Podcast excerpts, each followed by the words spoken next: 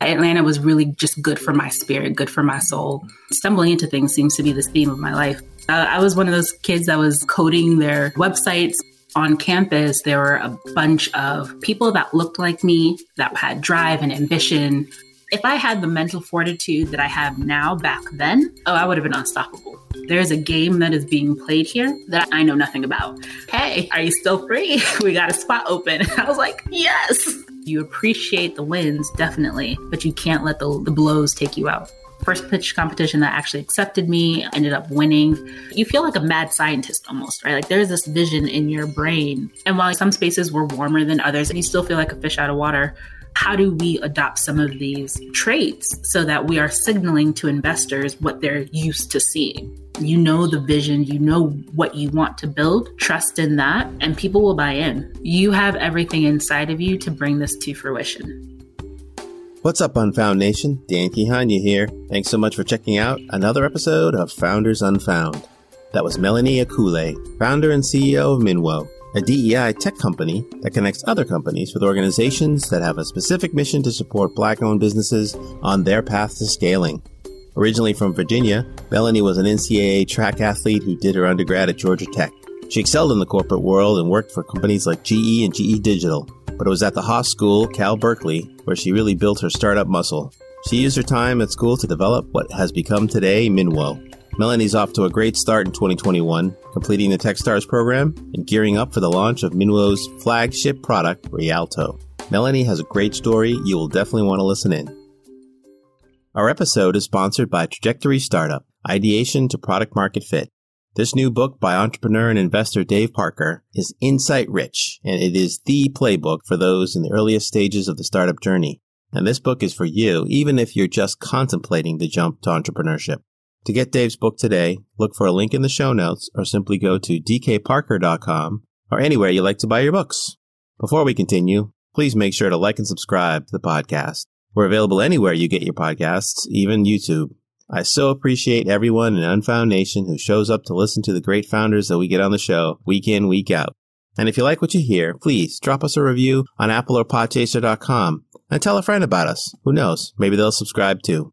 Now, on with the episode. Stay safe and hope you enjoy.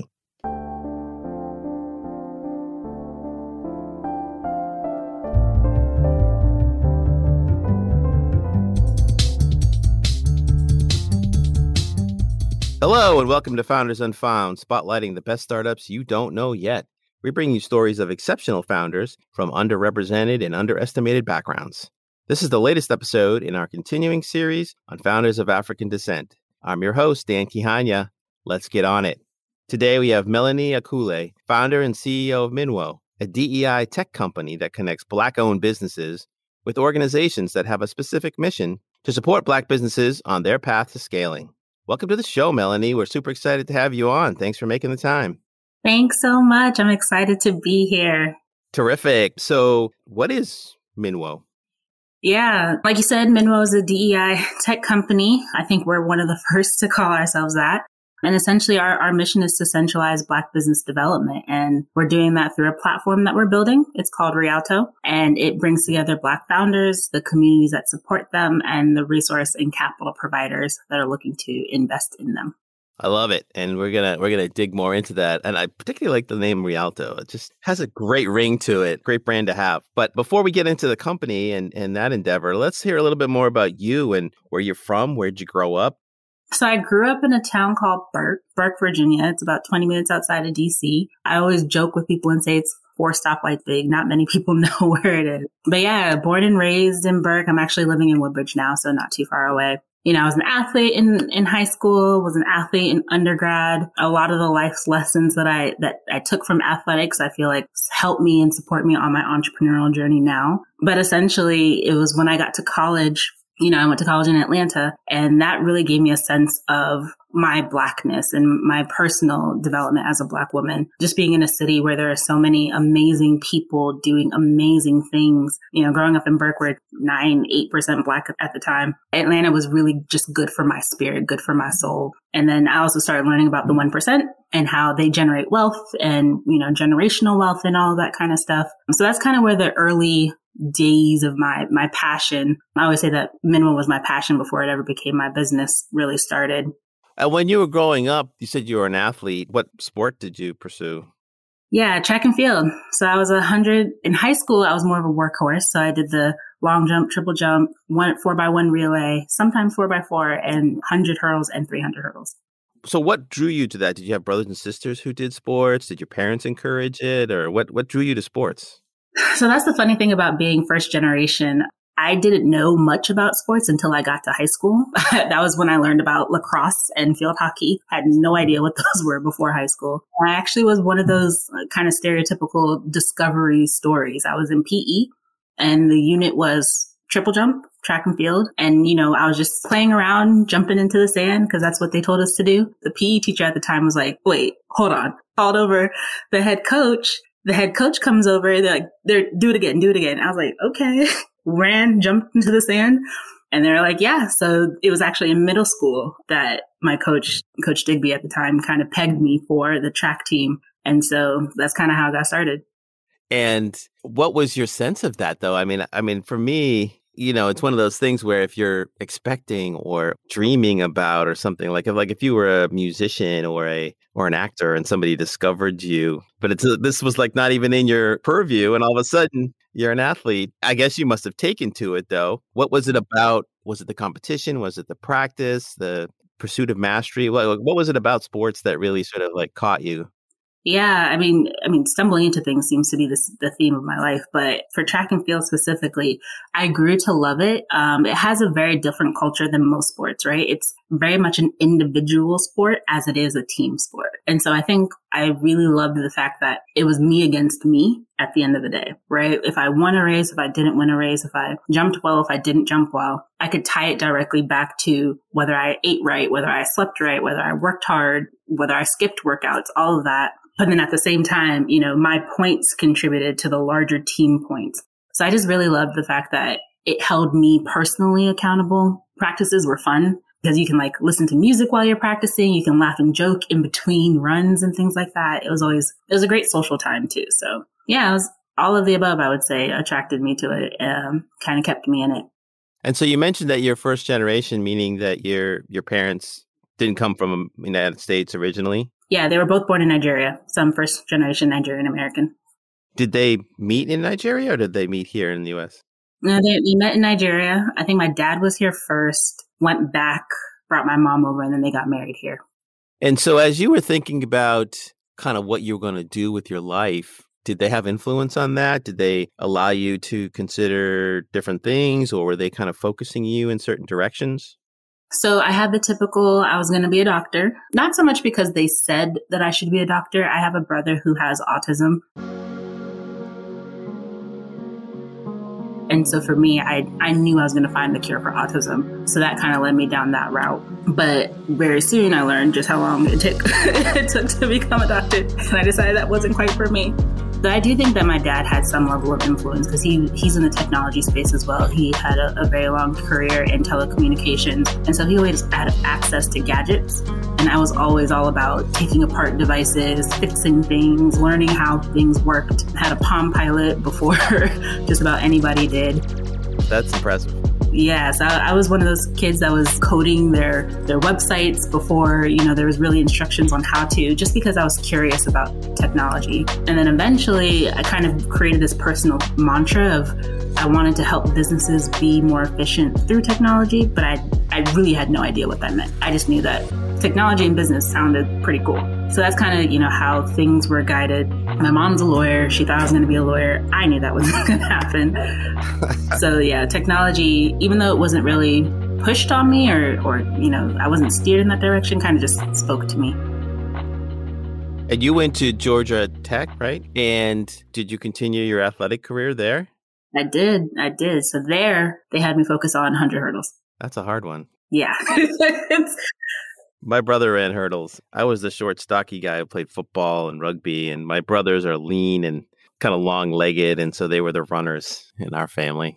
Did you find yourself enjoying being a student athlete, or was it extra stress? Or I personally loved it. Yes, there was extra stress, but there were so many advantages, so many perks that came with it. We had our own athletic association, which, you know, had its own dining hall, its our own like academic programs and support programs. It was tough. Don't get me wrong. So because I was equally student and athlete, I took classes that were probably a little bit more challenging and sometimes conflicted with practice times, but my coach was extremely flexible, Coach Page. So he, I would lift weights in the morning. I'd be at weights around 7.30. I'd have practice during my lunch. So I'd be kind of, gra- I'd grab lunch, run to the track, while I eat my lunch and then practice and then get to class. And then freshman year, we had study hall hours. And so I just, I loved the hustle and bustle of it. I loved the structure. You know, springtime, we were gone about 20 hours during the weekend or during the week on, you know, at track meets and things like that. So it really just taught me how to manage my time. Yeah, it's a, it's an amazing experience for those who are fortunate enough to go through it for sure. So you talked a little bit before about how Atlanta was sort of this new environment for you.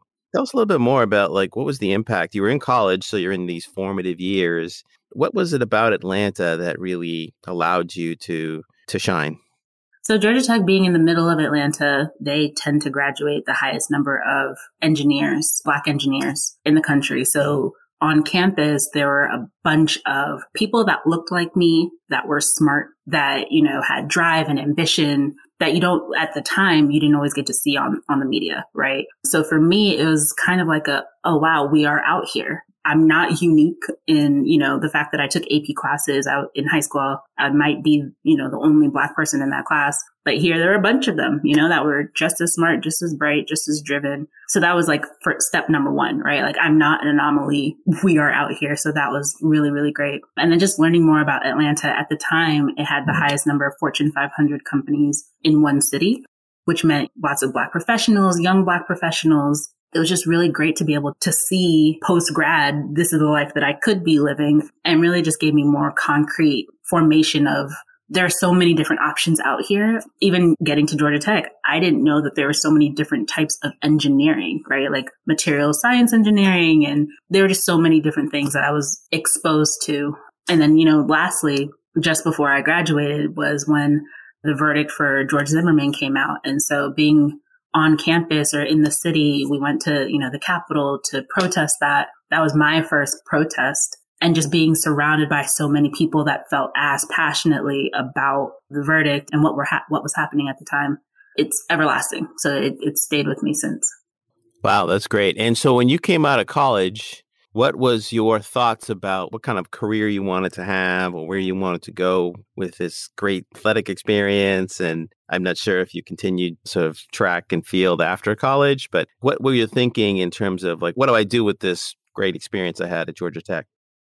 Yeah, there was definitely a fork in the road, a decision that I had to make, which I think kind of was made for me because I don't know that I would have chosen the same I ended up going to trials in Nigeria, Olympic trials, and I placed fourth. But at the time, my body was beat down bad. I had rolled my ankle. I was at the time suffering from Bell's palsy, which like the left side of my face was paralyzed. Couldn't take steroids because I was an athlete to fix it. There was a lot going on. So I feel like the universe was kind of letting me know yes, you get to have this professional race experience, but this is kind of it for you. And so from there, I decided to focus on, you know, getting a job, going into corporate America, and pursuing that that mantra that I mentioned, right? The how do I make businesses more effective through technology? So I ended up going into a leadership program, which was a lot of fun and taught me a lot. It was an IT leadership program at GE. So that's kind of how I, I made that decision between do I want to be a full time athlete or, or step into corporate America? I mean, you obviously have some distance from it at this point, but a very healthy perspective. But it must have been tough, though, to go through. And like fourth is, you, it's like you almost rather you finish like 109th because then it's like, yeah, I know I'm not even in there, but it's like fourth seems so close. Yeah, I mean, in in the track and field world, it wasn't right. It was because in to get the Olympic qualifier, the B qualifier at the time, I think you need to be third, and I needed 0.3 off my time, 0.3 seconds off my time, which in the grand scheme of things sounds like 0.3, that's nothing. but that was still a lot of work for me to trim down. So I was sad about my career ending, but I was at peace with the fact that I've had a healthy chapter, right? Like I got to go out with a bang. I got to fly out to Nigeria on my own merit, run with the national team. So it was pretty cool. I bet you were watching though later and you're like, I could I could probably beat that person. sometimes, honestly, sometimes I'm like, you know what, if I got back in the gym, you know, I could I could probably do something. I could be dangerous. Because it's also it's also a mental thing. If I had the mental fortitude that I have now back then, oh, I would have been unstoppable. There was a lot of still like accepting my gift and, you know, getting confident in my abilities and things like that that I was struggling with at that time. But now, listen, it might have been a different game. And who knows, right? That could have been the part of the building blocks for where you are today. Tell us a little bit about the GE program and sort of your arc through that career. I mean, obviously, GE is kind of a different place than entrepreneurship. So, did you see yourself tracking into placing Jack Welch at some point? I don't know if you overlapped with him per se, but you know, it's like that's where I'm going. I'm going to run this place. Or did you have sort of that restlessness sometimes that entrepreneurs have and can't really like, put their finger on it until somebody says, "Oh yeah, go do that." Like, where? How did you think about the corporate experience you had? Yeah. So when I got into it, I thought that that's where I was supposed to be, right? Like that's all I knew. People, when they graduate, they get jobs.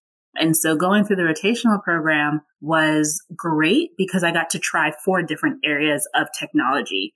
All of them I decided I didn't like, but there was a common thread which had to do with data and analytics and, you know, kind of organizing data in order to make decisions. And that's what I realized I was passionate about at the end of the two years. But what it did start for me was me recognizing that corporate America isn't always about meritocracy because what happens with the rotational program is that we come in in cohorts, right? So we're very close to our peers. We can see who's doing what, who's getting rated what. And I, I was starting to notice my ratings were a little lower than some of the other, you know, the other people in my cohort. And on paper, seeing what the output was, it just, it just wasn't adding up for me. It wasn't making sense. And so very early in that, I realized, okay, let me, let me try and find a mentor. Let me try and find a sponsor. Let me try and figure out, like, there's a game that is being played here that I don't, I know nothing about. So let me figure out who can help me figure out what the, what the rules of this game is so I can start doing a little better. For me, I know I went through something similar. I went to Ford as the beginning of my career, and there's a little bit of a of a shock factor. It's like, you know, especially when you go through college and it it's not completely a meritocracy, but there is a little bit more signaling around you do this and you work hard at that, then this is the outcome you can kind of expect. And if you don't work hard or you don't do that stuff, then the outcome. But you think about that, I guess, is the question of do I want to play this game or is it just sort of, well, if this is the game, I'm I got to find a way out. Initially, that it was what are the rules I let me play by the rules and see where that gets me. And it got me, it got me a pretty good distance. I found an amazing sponsor who I'm still in contact with to this day and amazing mentors. I somehow, because I had found that thread of data science, data analytics, I was the first of my program to go out to California where they were doing data at scale. So GE at the time was just starting up their industrial internet of things and trying to collect data from all of the machines and things like that that they were working with to create analytics and provide better support to their customers. So I got to go out there, met an amazing team, it was a team that was the most diverse team that I had ever worked for. So it was led by women. Most of the managers on the team were women, you know, ethnically, racially diverse. And so I really thrived there. But as soon as that structure fell apart, as soon as changes started to happen, that's when the politics and the things like that became much more intense. And that's when I started to realize, mm, this isn't really a game that I want to play. I can take my talents elsewhere. So why not do that? That's probably the the nuanced approach, right? Try to fit a model that seems to be projected, and then you realize, hmm, it still doesn't work. yeah. We're going to take a short break and we'll be right back with Melanie Akwule from Minwo. Do you have a startup idea and don't know where to start? Or maybe your startup is not moving fast enough? Well, let me introduce you to my new book, Trajectory Startup, which is designed to take you from idea to launch to revenue in just six months. Hi, I'm five time founder Dave Parker. Trajectory Startup takes the mystery out of the startup process with a straightforward roadmap that includes deliverables, resources, and a timeline. It's a must read for your entrepreneur journey. But don't take my word for it. Here's my friend Mandela. Hi, this is Mandela Schumacher Hodge Dixon, the CEO of Founder Gym, the number one online program training underrepresented founders on how to raise capital to scale their tech startups. If there is anything I've learned from building a successful business, it's that having a playbook you can trust matters a lot. Fortunately, Dave's superpower is simplifying the complex. And after decades of building, investing in, and studying a vast array of businesses, Dave has transformed his lessons into an easy to follow guide. Trajectory Startup is available at dkparker.com, amazon.com, or wherever books are sold. Get it today. So we're back with Melanie. So, Melanie, tell us we have in common the Haas School of Business and UC Berkeley. How did, how did you end up deciding to come come to Berkeley? Yeah, I mentioned stumbling into things is the theme of my life. and that, that was another one. As I got to California, was in the, the data science space. I actually applied for Berkeley's mid program, their master's in data science program. And I just knew that I was going to be a chief data officer someday. That was the route that I was going on. Applied to that program, got rejected, and then had to have like a mini coming to Jesus moment with myself. Like, okay, I had been obsessed with the idea of being hands on technical, you know, a black woman in tech where they were essentially unicorns at the time. And so I had to really configure like, is this actually what I want? Or is this something that I feel like I should be doing? So when I eventually worked myself through that, I decided an MBA would probably be better suited because that was right around the time where Black Lives Matter had started to kick up. I decided that is there something that I could be doing for my people that's a little bit more, you know, impactful than analyzing data from machines.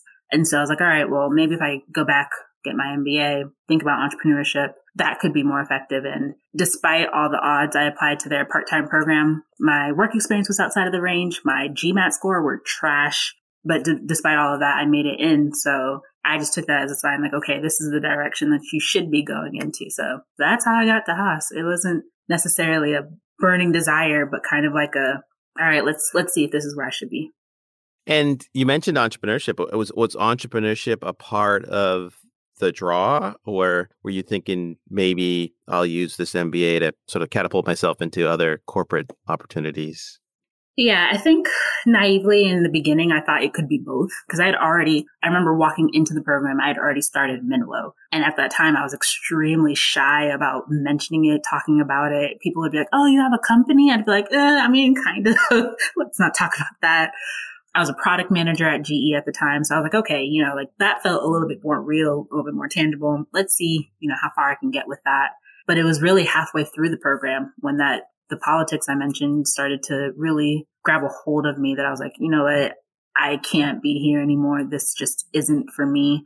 And that's when I decided to focus on Minwo full time. So I'd say the first half of the program was kind of leveraging it for both. And then the second half was 100% entrepreneurship related electives, networking, all that. Cool. So you mentioned that you started Minwo before starting business school. So tell us about that story. So tell us where's the origin for what Minwo is? Where did that come from?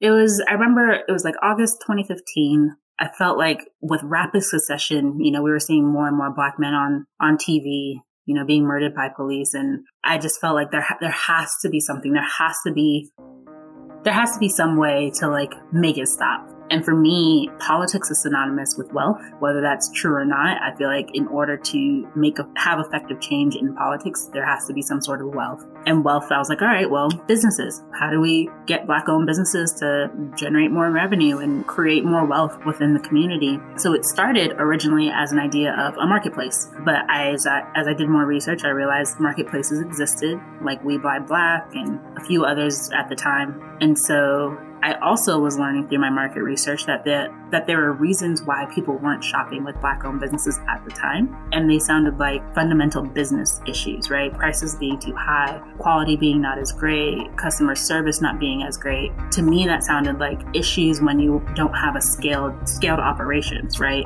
So that's when we decided to change the model a bit, a little bit. How do we help these businesses get connected to the resources and the things that can help them grow and scale effectively? That's cool. I mean, that's that's a pretty powerful insight too, because I think sometimes people would gravitate towards external factors around who the business owner is and so forth. And so, how, how has the idea evolved over the, I guess it's been several years now, I guess. How did the idea evolve to where where it is today?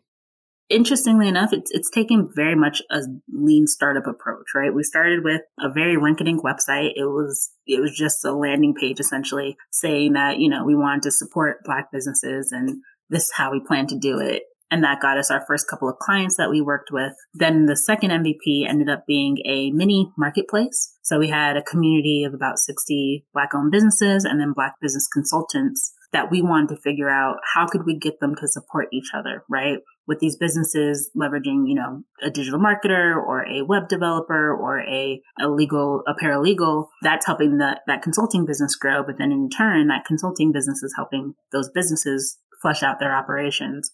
From there, in observing, we learned, you know, some of the technology was getting in the way, some of the psychology of how Black business owners operate needed to be addressed.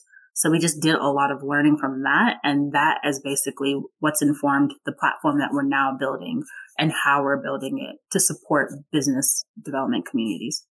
So tell us a little bit more about how it works. I mean, maybe maybe walk us through kind of an example case or something, or you know, how how does the platform work, and where's the feature set, and what's the pricing, and those kinds of things. So I will walk you through a customer of ours, Black and Green. They're an all natural marketplace by all Black artisans. Dr. Christian Edwards is the founder and CEO. And so essentially right now she has a marketplace of artisans. It's about 70 or so and no real way of managing that community of artisans. She comes across resources sometimes. She'll send them out on a monthly basis. She's trying to communicate related to like inventory and things like that. And so what we're doing is providing her a platform, a community space where she can do all of that more effectively. So we call that the micromanagement, right? The micromanagement of the inner community. So there's features like office hours. So she has experts in her network that she wants to be able to provide office hours to her artisans. She can do that on the platform. There's a resource library. So if she's sharing resources, it doesn't matter when she posts them because people will be able to find them, right? If you think about a Slack or a Facebook conversation, if you're not in that conversation right then, you won't know that, you know, that resource has been posted. So, you know, those are some of the features that we're, we're providing that helps community managers do what they're already doing just in a more effective way so that it actually reaches their audience. And then more on the macro level, we're having multiple community spaces that serve Black businesses on the same platform.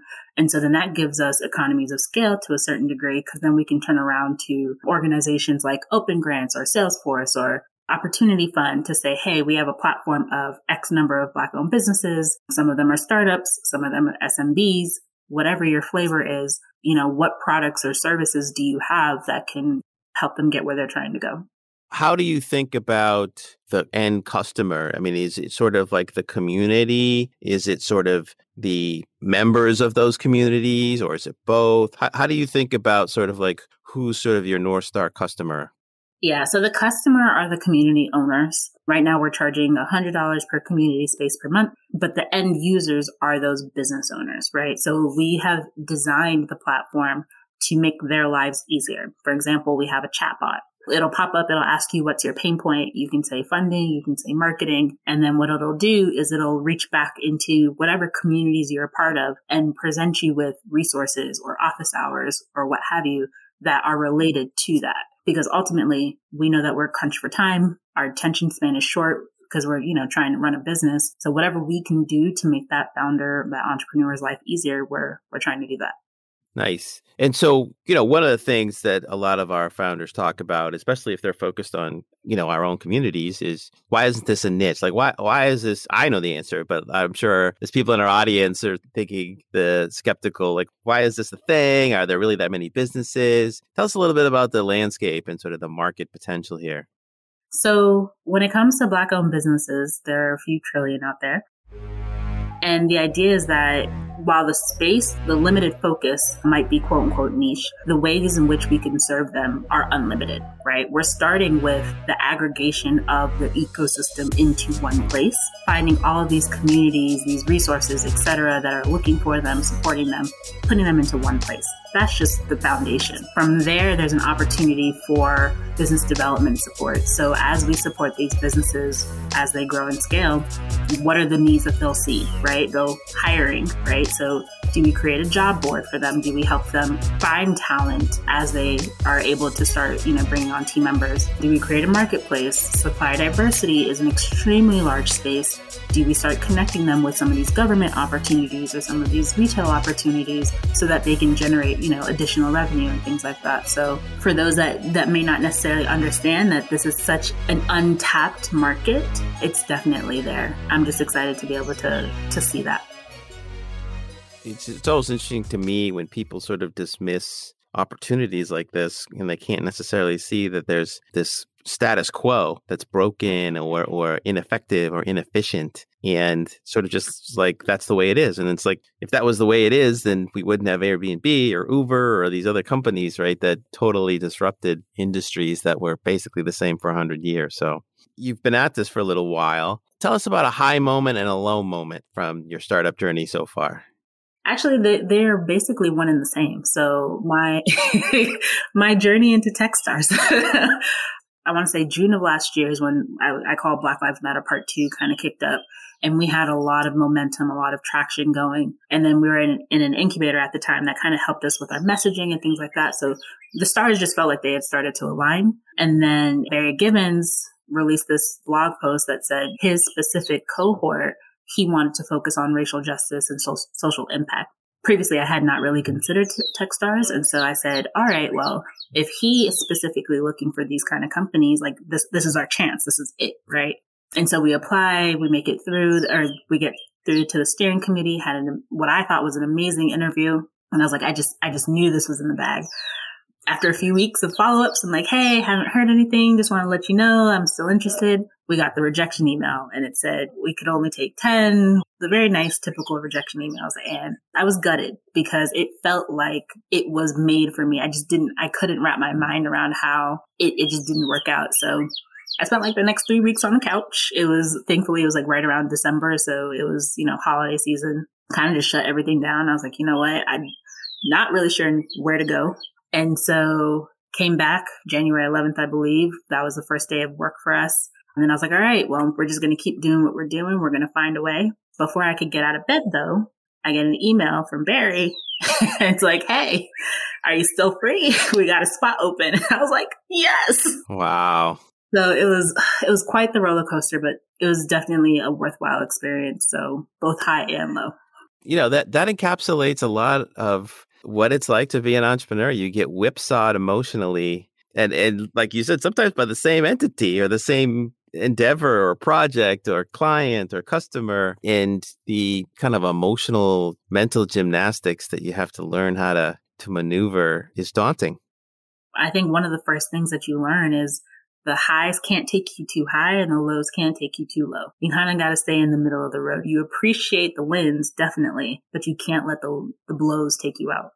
I love that. And we're, we're going to dig a little bit more into that, but we're going to take a short break and we'll be right back with Melanie Akwule from Minwo. Do you have a startup idea and don't know where to start? Or maybe your startup is not moving fast enough? Well, let me introduce you to my new book, Trajectory Startup which is designed to take you from idea to launch to revenue in just six months. Hi, I'm five time founder Dave Parker. Trajectory Startup takes the mystery out of the startup process with a straightforward roadmap that includes deliverables, resources, and a timeline. It's a must read for your entrepreneur journey. But don't take my word for it. Here's my friend Mandela Hi, this is Mandela Schumacher Hodge Dixon, the CEO of Founder Gym, the number one online program training underrepresented founders on how to raise capital to scale their tech startups. If there is anything I've learned from building a successful business, it's that having a playbook you can trust matters a lot. Fortunately, Dave's superpower is simplifying the complex. And after decades of building, investing in, and studying a vast array of businesses, Dave has transformed his lessons into an easy to follow guide. Trajectory Startup is available at dkparker.com, amazon.com, or wherever books are sold. Get it today. So we're back with Melanie from Minwo. So Melanie, tell us a little bit about fundraising and how you've how you've been able to sort of fund this. Uh, it sounds like you've been taking this lean approach, probably bootstrapping. How have you thought about the fundraising journey so far?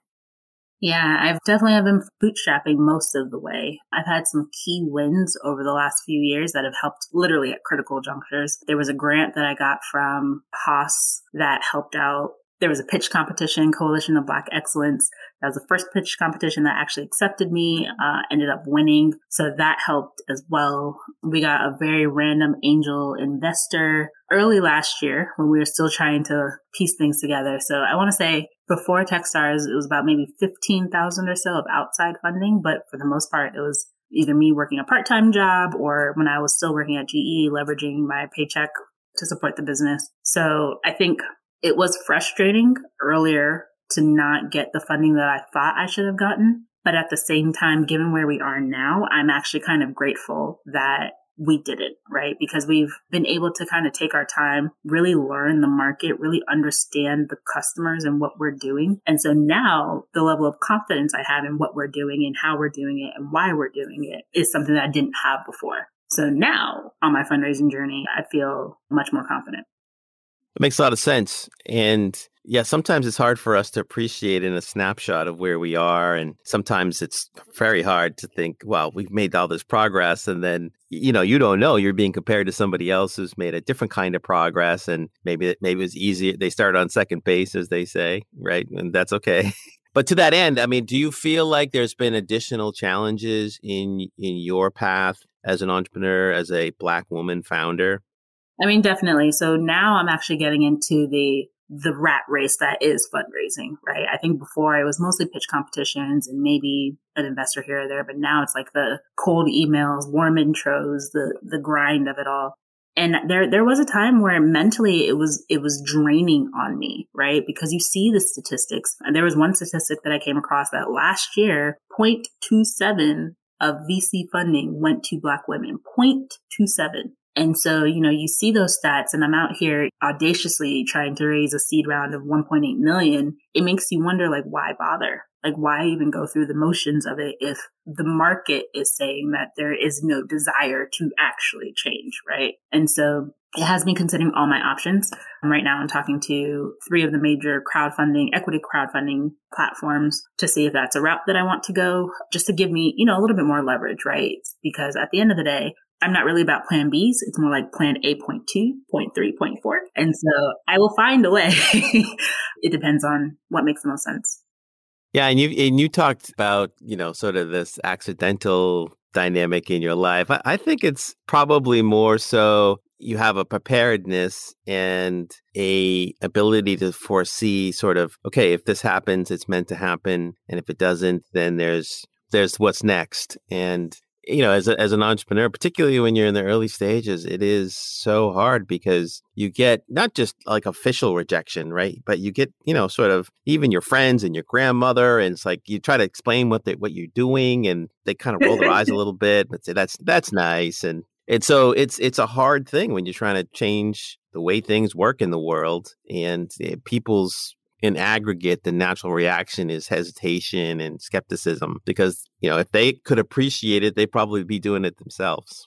That is 100% real, right? In the earlier days, it was, you feel like a mad scientist almost, right? Like there's this vision in your brain that a way in which you see the world or a platform that you're trying to build and you're like, okay, I see it. I know exactly where I'm trying to go with it and to get to a point where you can effectively articulate that and have people understand that that took me years that was that was the longest part of the journey and it was really only in the last few months that I was able to get it down to one sentence to get people to be able to, you know, understand it quickly. So that part, at least now, okay, there's a little bit more peace, but that's, that's definitely some of the frustrating stuff in the, the early days have there been allies, organizations, experiences that have been uplifting for you, particularly as a first time founder, as a black woman founder?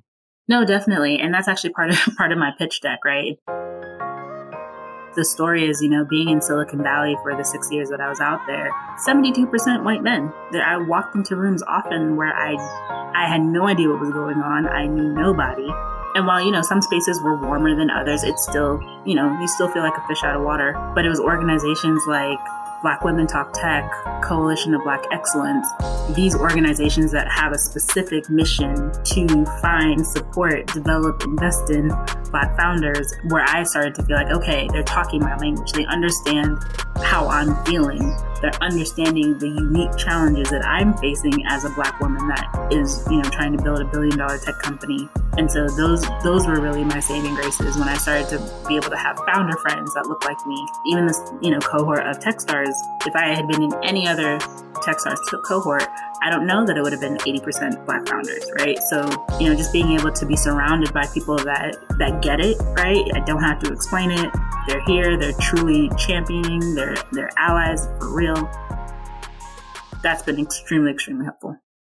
So maybe give us a, a thought or two around that because I think sometimes people hear this sense of like being around people that are like me and they say what's the big deal? Maybe tell us like how does that manifest itself? Did you did you get together with your cohort founders or like uh, Black Women Talk Tech and I do some work with Black Men Talk Tech? Like what is it about those experiences that are particularly energizing and catalyzing for you? Yeah, I mean, it goes down to the small things, right? So as a as an entrepreneur, period, there's a lot of the tactical stuff that they just don't talk about, right? Like setting up a bank business bank account, anything like that, right? But then, you know, on the black female founder side, there are, for example, I have a an accountability group that I meet with every two weeks. One of our conversations was around the psychology of white men as they go out fundraising. It's a psychology that we as black women don't have. And so like we're sharing videos and, you know, think pieces and things like that of how do we, in a way that's still authentic in, to ourselves, but how do we adopt some of these traits so that we are signaling to investors what they're used to seeing, right? Like how do we exude the same level of confidence? How do we speak about our venture in a way where we don't feel like we have to over explain because, you know, we want to prove to them that we know things? There's a lot of learning and unlearning that we are doing as a group to be able to say, okay, well, this is, again, if this is the game, how do we figure out a way to play it? So. That's great. And, uh, you know, the example that I gave to my son one time is, you know, we live here in Seattle and it doesn't really snow here very often once or twice every other year or something. But if you if you go 60 minutes away from us, there's snow and there's ski places and those kinds of things. And I said, if you buy a car here in Seattle, I would bet you that 99% of the people have no thought about having snow tires. But if you live out in the in those places where there's snow, it's like one of the first things you probably think about. Can I put snow snow tires? So I think a lot of people they can't have the perspective because they never it doesn't even cross their decision set or their consideration set. And so this is really great when we have conversations like this and entrepreneurs like you can illuminate this is why this matters because i'm thinking about snow tires. There's a reason snow tires exist. And no i love that analogy because it's true right? It, if you're not exposed to it or if it does not personally impact you, it's very easy to forget about, right? Whether it's a racial lens, a gender lens, a climate lens, right? Like it just, it's the nature of it. And partially why I'm doing the work that I'm doing, right? How do we help amplify some of these unique challenges that we face so that others that don't necessarily face those same challenges can educate themselves and then operate accordingly if they, you know, truly want to bring about change. So along those lines, tell us you know, let's say, I don't know, a few years or however long it takes, Minwo is a success, right? And Min- Minwo is cover of Fast Company or whatever it is, right? How would you define success? What's the big vision where you could say, this was what I thought and we did it? Like, what would that look like?